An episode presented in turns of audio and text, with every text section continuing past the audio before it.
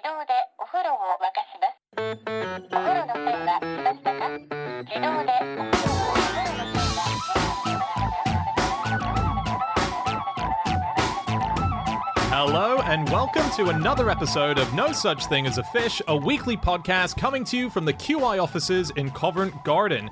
My name is Dan Schreiber. I am sitting here with James Harkin, Andrew Hunter Murray, and Anna Ptaszynski. And once again, we have gathered round the microphones with our four favorite facts from the last seven days, and in no particular order, here we go. Starting with fact number one, and that's you, Anna. My fact this week is that Harvard Business School recommends companies locate their headquarters in rainier places because it makes employees more productive. Mm. And that's why our output is so massive here. Yes. this actually goes against what people think. So they, as part of the same study or a similar one, they asked people what they thought, what effect they thought bad weather would have on productivity. Eighty percent of people said they thought it would decrease it. Turned out they did this big study in a Tokyo bank and they found that employees processed loan applications much faster. So that's something that requires a lot of focus and concentration much faster and more quickly on rainy days than sunny ones. And it was because when they investigated it, that nice weather causes more cognitive distractions, i.e., people hmm. sit in their offices fantasizing about what else they could be doing. Yeah, they worked out was the effect is so great that if it's a sunny day versus when it's rainy, that nine hundred and thirty-seven thousand dollars is what they would have made if it was continuously rainy. Basically, this particular yeah, this Yeah, this this bank in depends on the Tokyo. size of the business. It's not like you could have an ice cream van and you'll make a million quid. Yeah, especially not when it rains i think in, in actual fact um, ice cream vans is one of the few businesses where sun is better Well, this doesn't augur well for my Welsh chain of ice cream vans, does it? but weirdly, my sister and brother-in-law had they've just left Abu Dhabi, but they had a uh, they had an ice cream business out there uh, as a side business, and it was a little ice cream shop by the beach, and they couldn't operate it in summer. It's so hot in Abu Dhabi, it can only function in the winter. What, because it all melts? Yeah, it's just too hot outside. It gets up to fifty. but sure, is it the is it that people don't really go outside? Yeah, yeah. Right. oh right okay uh, So it's not that like- the ice cream melts Well, the, that's It's not like if you buy an ice cream, it instantly vaporizes. I demand another. Where is this one?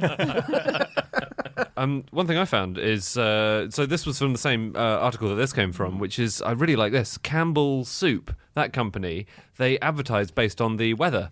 So when the weather is bad in particular cities, they buy more advertising space because they know that people will want cozy, warming food. that's a great Yeah, idea isn't so that like a nice thick country vegetable soup on cold days Exactly. and maybe a light broth or some gazpacho on a hot day There you Thin mist of ice cream.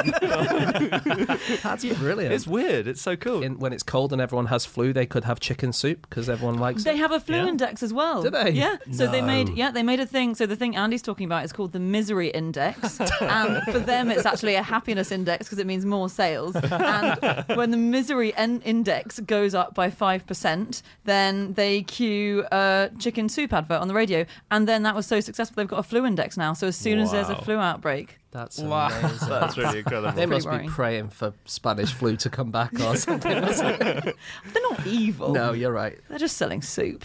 You know, uh, if it's very rainy, uh, there's what type of business it's actually good for. Umbrellas. Ponchos. Yeah. Oh, I've I've um I've opened People who up take photographs of puddles. the three main rain-based businesses. I'll admit I ran out after two. You make a million more dollars a year if you take photographs of puddles in the rain. Newspaper editors the world over. Get me some puddle photographs. I was actually talking post-rain. Uh, Oh, yeah. Um, Can't send rain in the ta- post. towels to dry to dry to dry things. Towels are good. Yeah, no, helicopter businesses do very well, particularly uh, for orchards, because it, when there's huge amount of rainfall, certain things, certain vegetables, certain grapes get so saturated that they need to get the, the water out immediately. So they hire helicopters in, and cherry orchards will have helicopters just hovering over them and drying off all of the grounds uh, so to get cool. yeah to get it back on the road. That's so really cool. the helicopter business. Um, do you know the kind of weather that one study found is the only type of weather that really has an impact on your mood? Um, What's so I can give you the uh, the weather categories, or do you want to make no, it like your own? uh, When the Earth is hit by a meteorite and Yeah. there's rain of, um, you know, metal falling from the sky. Firestorms. People don't mind at all. They just go about their day. We're very stoic. Okay, give us some options. Uh, so this is a study in the 1980s, and it found the best predictor of mood uh, was in a certain type of weather. The options are that they looked at sunniness, temperature, raininess, wind, humidity, and um, it's not going to be the last it's one. not the last one. Can I bet the, on the last one? Can I bet that it is the last one, which I think is mist? Because I think mist always affects my mood very much. Is it in a good way or bad way? And it sort of this makes me feel spooky. Does it? Yeah, you know, you look along, you can't see anything. It's a bit spooky. That's true. Yes, Yeah. it is quite exciting. You feel like you're in a Victorian novel. Yeah, so that's the main effect that I think. I'm going to say it's wind Mm-hmm. uh, because it makes me feel more agitated. because the molecules around me are so agitated, they kind of somehow make me feel a bit Yeah. on edge. Yeah. I get that I as think well. it's got to be one of these two. I'm It going for be. sunniness. Sunniness makes me a dickhead. It's why I had to leave Australia. It's, I was a right asshole over there, but now I'm I'm sort of a bit more calm. But I get in a horrible mood when it's way too hot. Do you? Yeah. Oh no, so you're not talking about sunniness. You're talking about temperature, Oh yeah, right? Because it can be Yes. sunny. and It's sunny today, for instance. A beautiful sunny That's day true. today. Okay, so But he yeah. has been a bit of an asshole today. How do you explain that? I was just being a bit of a tricky dick. Okay, so yeah. Uh, so, wow, you've listed almost all the things except the one that it is. Oh. Humidity was found to be the only one that has a significant impact on activity and mood, and it's because people feel very sleepy and they can't concentrate, which is true, right? yeah, when you go that's to a humid place, you feel really gross. Kind of, but I so I grew up in Hong Kong, which was all humid all the time. So And I as guess if, established, you're always a dickhead now. I've never thought how this weather has really molded me. Did you Um, find your concentration improved when you came here? Uh, mate, I'm not the good case study to ask about. Um, the wettest day of the year on Earth, Hmm. whatever day it is, what percentage of the rain from the year do you think falls on that one day? Okay, so a normal if there are 365 days, it would be a bit less than 0.3% on an average day. Yeah. So I'll say 1%, triple Yeah. the average. I'm going to Oh. say 35%. Love it. Love. Great day for the puddle photographer. That day is. He's a billionaire. Uh, it is 8.3%. Wow. That's a lot. It's about a twelfth of the Earth's rain falls on a single day. what day is that? what day? We don't know. It's different We every don't know. Surely that's the one day we would definitely know. the same day every year. Same Dan. day. I know. But... oh yeah, right. It's I meant, I different. meant when was the last time that we? No, it's always the third Tuesday after Easter.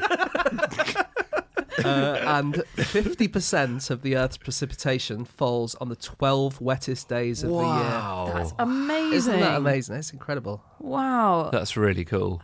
It'd be so great if it was the same every year, and you, Yeah. we could just do a twelve day. What was it? Twelve days. 12 days. Yeah. Twelve day long hibernation or something. I wonder if Yeah. it happens in a period of the year, though, because lots of countries have big rainy seasons. So there, Yeah. there must be a likelihood of it being. Well, the paper, um, the article where I read this, it said one key question the researchers wrote is when during the year these extreme precipitation events are likely to occur. So Yeah. I think basically they don't really know when it's going to be, but they'll try and work it out. Just on rainy conditions, as in uh, preparing for rain, have you heard of the rain shader? No. This is a new kind of umbrella which has been invented in the last few years, and it is designed to solve the problems of um, what are the problems of umbrellas? They get in people's eyes. They get in people's Inside eyes. Out.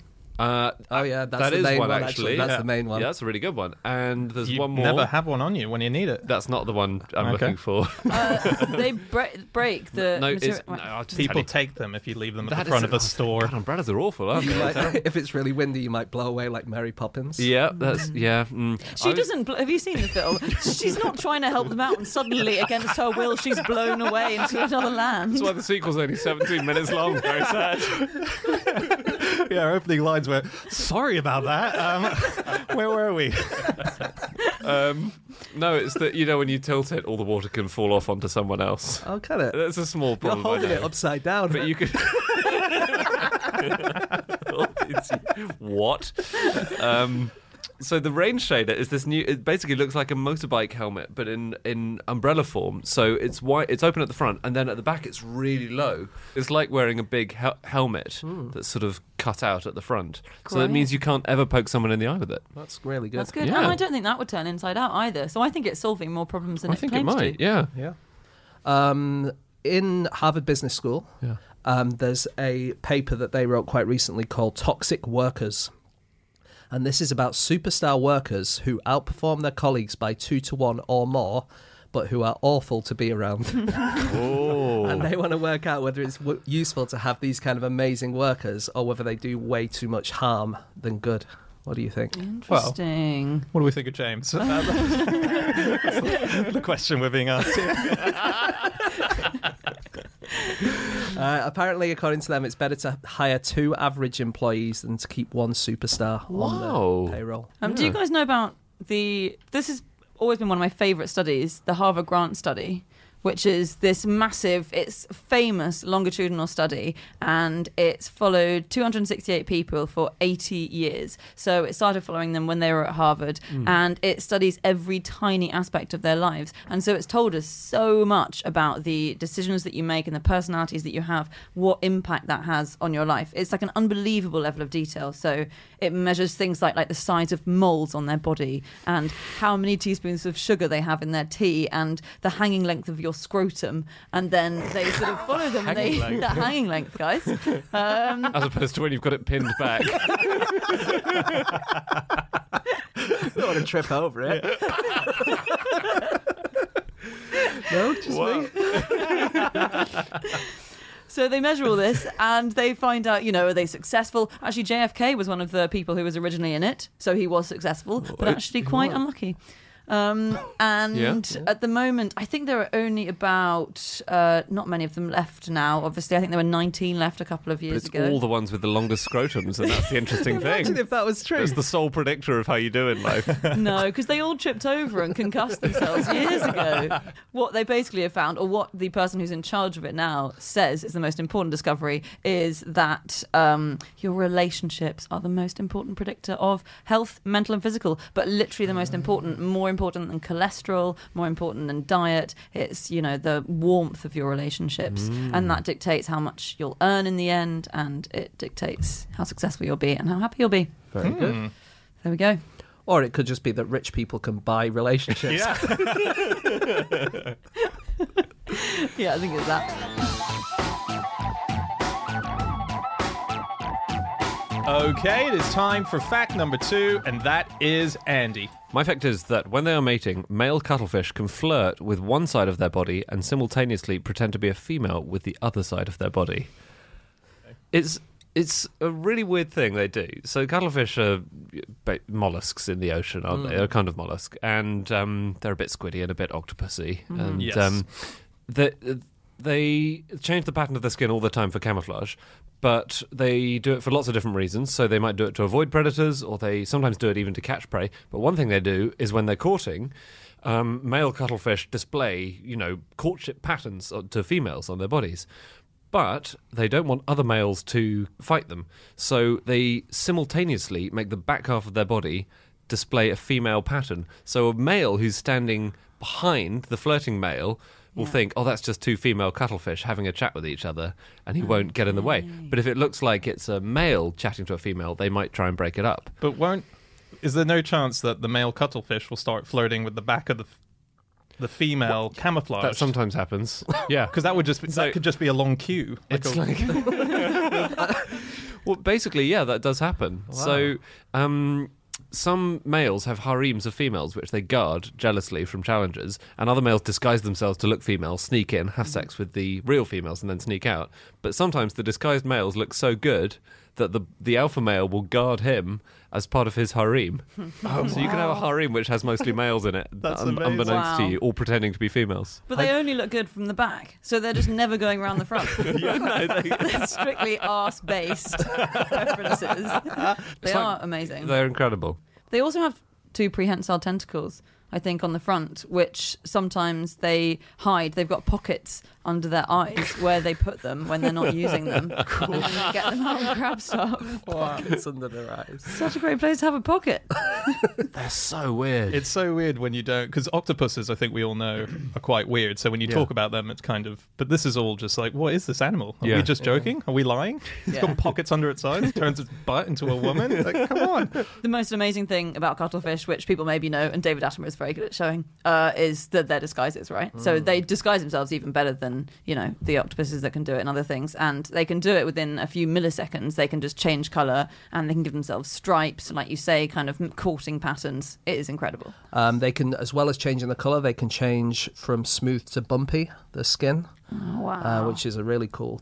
Yeah, so they, they mimic the object that they might be camouflaging Yeah, but not on. just color, but also the yeah, the texture. Yeah. So like if they're covering on- yourself in warts suddenly. Yeah, exactly. Yeah. If you want to pretend to be a, a witch, witch. I, A lot of those on the bottom of the ocean. actually. um, I read it as they have the equivalent of hundreds of cocktail umbrellas under their skin.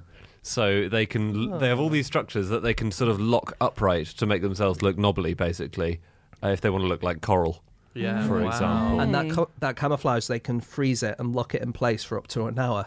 So they're changing it all the time, but they can just go, okay, I'm going to stay like this for an hour now. Wow, They're so, They are Yeah. really weird and really that's cool. crazy. Yeah, and also these changes are to do with their mood and what, whether they're hungry or scared or whatever. So you can look at the colours on a cuttlefish and work out what it's feeling. That'd be useful in humans. wouldn't it? so good. Um, they can do a chessboard pattern.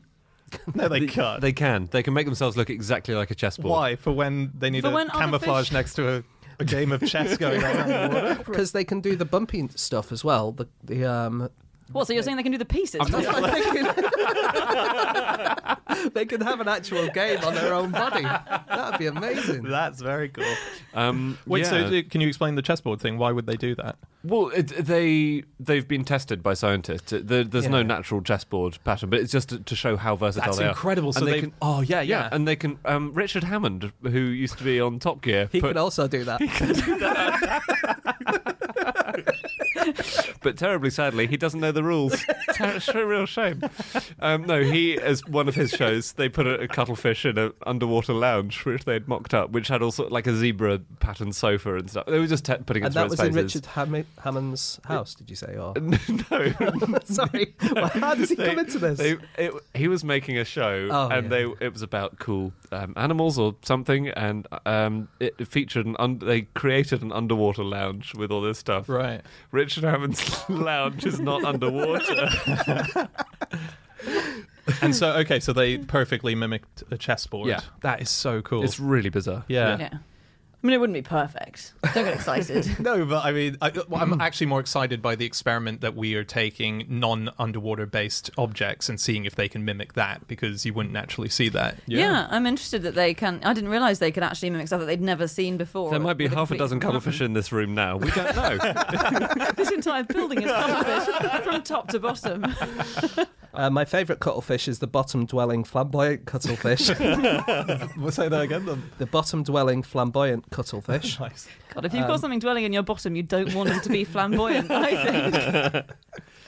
Uh, it's the only mollusk with a quadrupedal gait. That's amazing. Yeah, that is incredible. The way they hunt is cool. So they've got, if you look at them, they look exactly like the Oods from Doctor Who. And I know only Dan will know what I'm talking about, but that's what a lot of them look like. And they, so they've got these sort of big long funnels on their nose. And the way they, a lot of them catch prey is by blasting their funnel at the sand, and they'll blow up a prawn that's having a nap. Wow. and it just shoots up into the, into Prawns water. nap? I suppose they must do, right? Everyone's got a nap. Yeah. They hunt in the day, and prawns are nocturnal, so they're often asleep in the day. Ah. Mm. And just, what a horrible way to wake up, being blasted out of your bed into the mouth of an ood. One thing about cuttlefish that might also be known is they give us sepia. They give us basically the look of Victorian photographs. What? Yeah, sepia ink. So they have an ink sac. In, Yeah. There are three things that develop when they're an embryo. The first three things to develop are their two eyes, weird shaped eyes, and then their ink sac. And that's a defense mechanism. So they blast out ink as a last resort if they're being chased. And that's where we get sepia. It's our main source of that colour. Still Wait. to this day, or the original? Yeah, I think Wow, it's- yeah, that's amazing. So What? sepia is like that browny colour, isn't it? Yeah. Is it? Yeah, that you put over photographs to make them look That sort of Victorian. old. Yeah. photo. But uh, w- wait, sorry, did that get used in the Victorian photo process? We needed cuttlefish Yes. ink. Yeah. Yeah. That's cool. incredible. Yeah, it's yeah. amazing. They're a You wouldn't- handy, handy little guy. You just wouldn't think there would be enough cuttlefish to make enough sepia for the Victorian photo industry. But there's so much cuttlefish. And also, probably wasn't that big a industry in those days. Oh, yeah. It's not like No. mobile phones where everyone's got a camera these days. That's It's true. Just Anyway- the rich people. Yeah. Anyone can be a puddle photographer these days.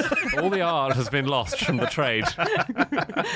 And it's not like every time you put a sepia filter over your iPhone photo, a cuttlefish has to die. I don't think. We've moved on. There's no like when you go to Snappy Snap's huge tank full of cuttlefish. And the...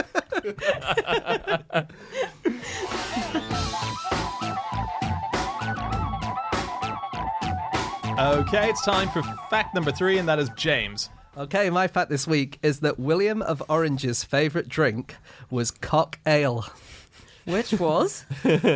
which was a drink. It's made of ale with a cock in it. A cockerel, a rooster. Uh, and it was they put the rooster in when it was being brewed, and the idea was that it would put something into the mix which would give you virility, and it was like the Red Bull of its day almost.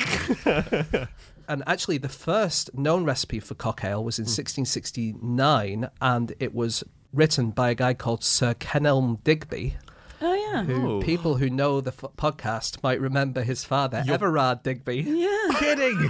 who was one of the gunpowder plotters. Everard or Digby the other. makes a return. This is so exciting.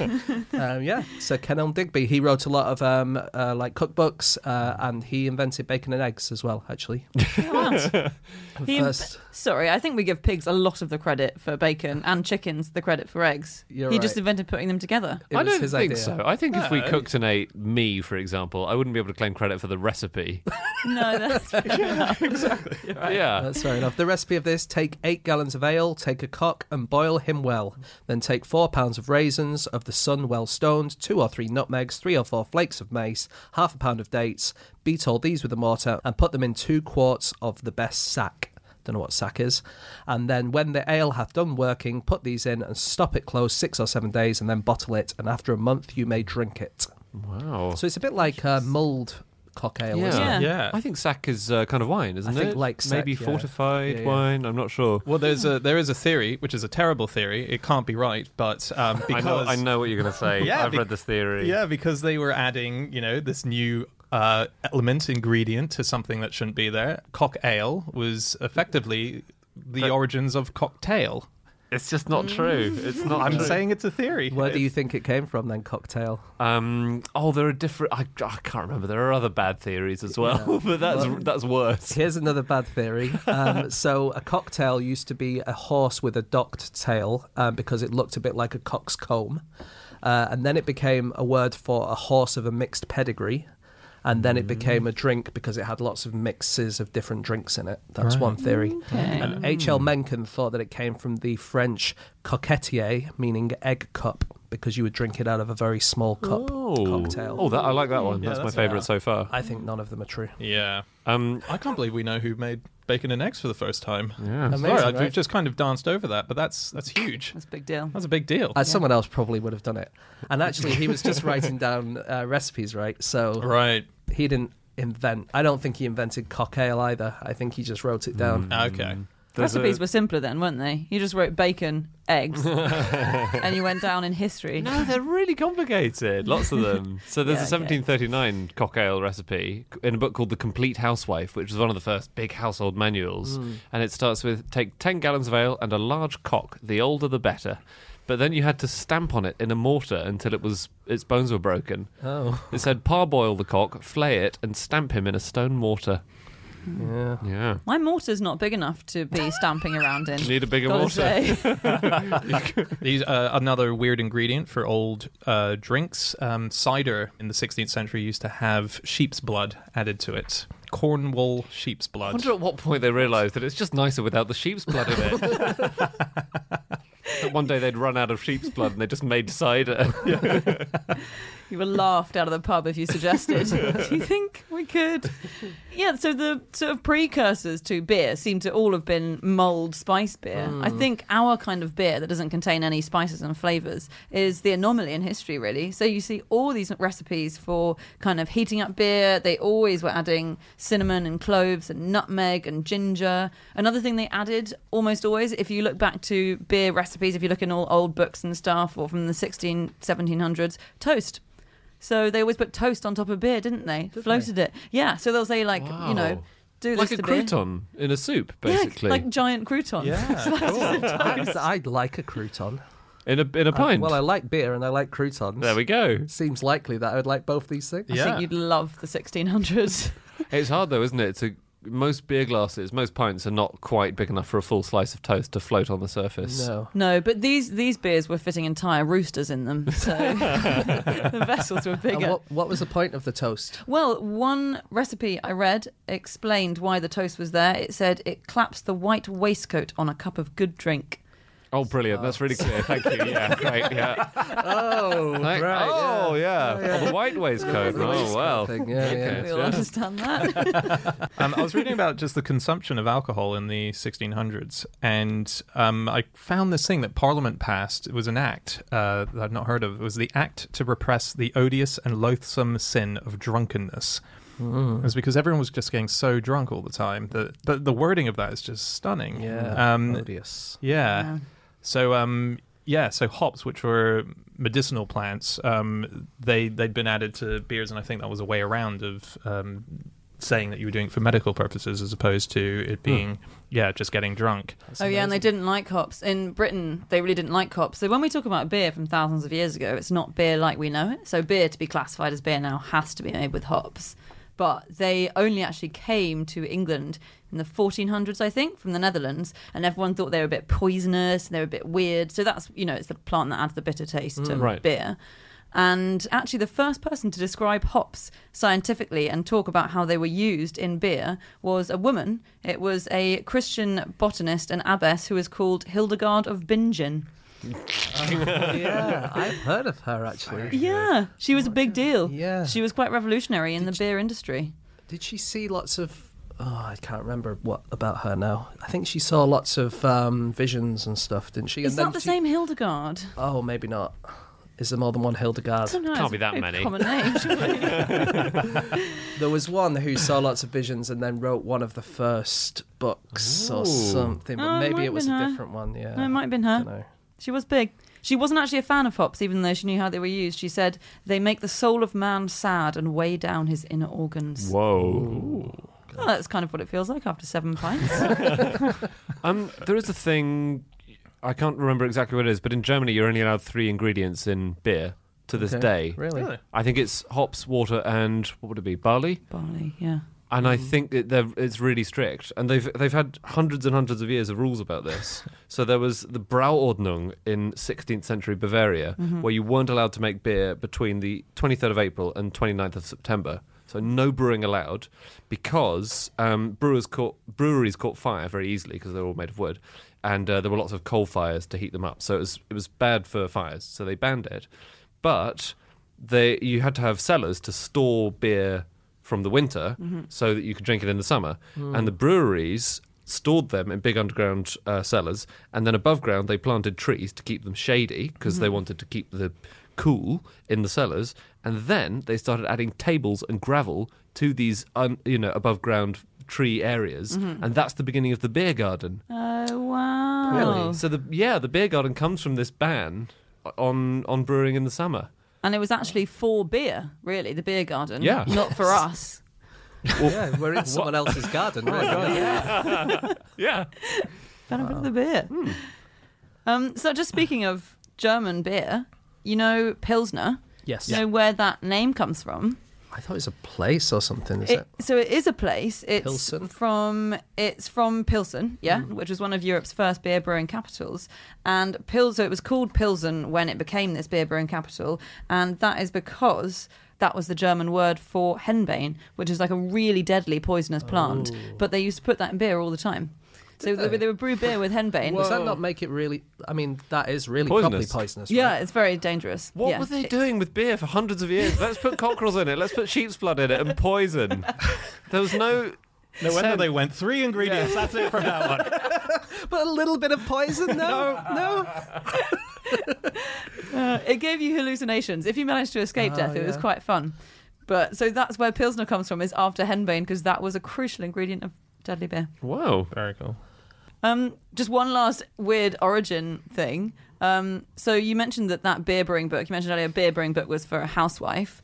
Beer brewing was like sort of solely a women's thing across the world wherever beer was brewed until pretty recently, until basically the 15, 1600s when hops actually came in. So the ale wife is a thing because Oh, it was yeah. always the woman who would do the cooking beer in the house, brewing the beer. Uh, women would control the breweries. For instance, in ancient Egypt, they all had their own breweries. Women would be in charge, and uh, so they were the main, became the main beer sellers and barmaids still in sort of Dickensian novels. And women, so women would start making surplus beer because they'd been making it for the home, and then they would go and sell it. So they'd put greenery over their doors, and in some cases they'd put a broom up against their door, which signified that you were selling beer. Hmm. And they would stand on the corner and they'd advertise their beer by wearing a tall hat, and they would often have a pet cat who would And chase the pests away. Like, no, I'm just a cuttlefish. Well, What? there Is is, that- a theory. is this- that this is is, this where the witch or- image comes from. Yeah, so they they were tall hat said, "I'm the beer selling lady. I'm the ale wife." And they Um, all had cats. They had a as cat well. to chase away pests because otherwise they ate the grain with which they made the beer. They were all testing out crazy ingredients like Eye of Newt and Yeah. stuff. yeah, well, were testing- Healthbane was. Yeah, Henbane, yeah. hallucinogenic. There you go, stirring it around in their cauldrons. All their massive mortars. Yes. Yeah. Oh my goodness. And thence came the witch. really? Wow. Yeah, it's a thought that I haven't made up.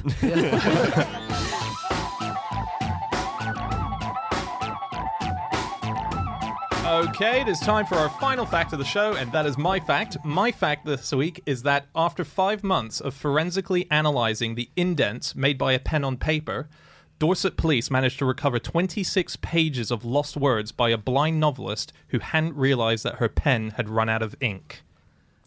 That That's is amazing. quite remarkable. Yeah, it's pretty extraordinary. Uh, this was an author called Trish Vickers. It was her first book that she was writing. She had gone blind um, through diabetes, and she decided that she wanted to pass her time by writing a book. So she created a system, and she did it longhand with pen. Created a system where she had elastic bands along the paper. She would write out the pages, and then her son would come at the end of the week, and he would transcribe them um, onto uh, a Word document or whatever he chose. So he came one week after she'd had this burst of inspiration. She wrote 26 pages, but he discovered these blank pages sitting there. And turns out the pen had run out. She was devastated. He was devastated because she'd written such great stuff. And it is quite funny. And it's incredibly funny. um, so thank you, James, for pointing that out. yeah, so she was very upset, and um, they got in touch with the police to say, "Can you do anything about this?" And um, yeah, the And they fr- arrested the pen manufacturer. Yeah, so actually, it's, it's very sweet. At Dorset Police Station, someone said they would look through the pages um, with the special light that they use for forensics to see the little markings that the pen would have left on the page, the little dents. And um, they spent five months. Now, it wasn't five months of intense analysis. The burglars in Dorset at the time were just having a field day. it was, uh, I believe, it was one person who did it on her lunch break for uh, five months. Although, if you are a burglar, having a field day is probably a very bad day for you. Burglars call it having a house full of electronic equipment day. yes. yeah.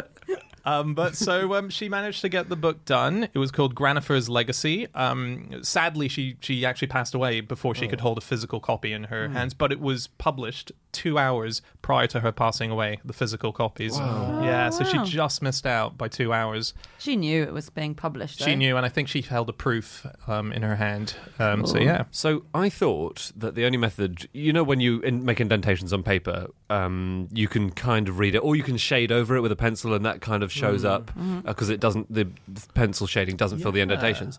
Do you know how the police do it? They have a special wand. So first of all, they don't do the pencil thing, do they? Because No. that could damage the evidence. Right. But they have this device they've invented called an electrostatic detection apparatus. and they basically documents which are charged with static, a piece of paper charged with static, builds up more charge in the furrows mm-hmm. where the pencil is indented or the pen is indented mm-hmm. than on the flat. And even even really microscopic, non-visible to the naked eye mm-hmm. furrows exist. So they put the document on this plate, and then they pass a wand charged with electricity over it, and then they apply this mist of toner, and the toner just gravitates towards the furrows, and you fill in a page of writing that way.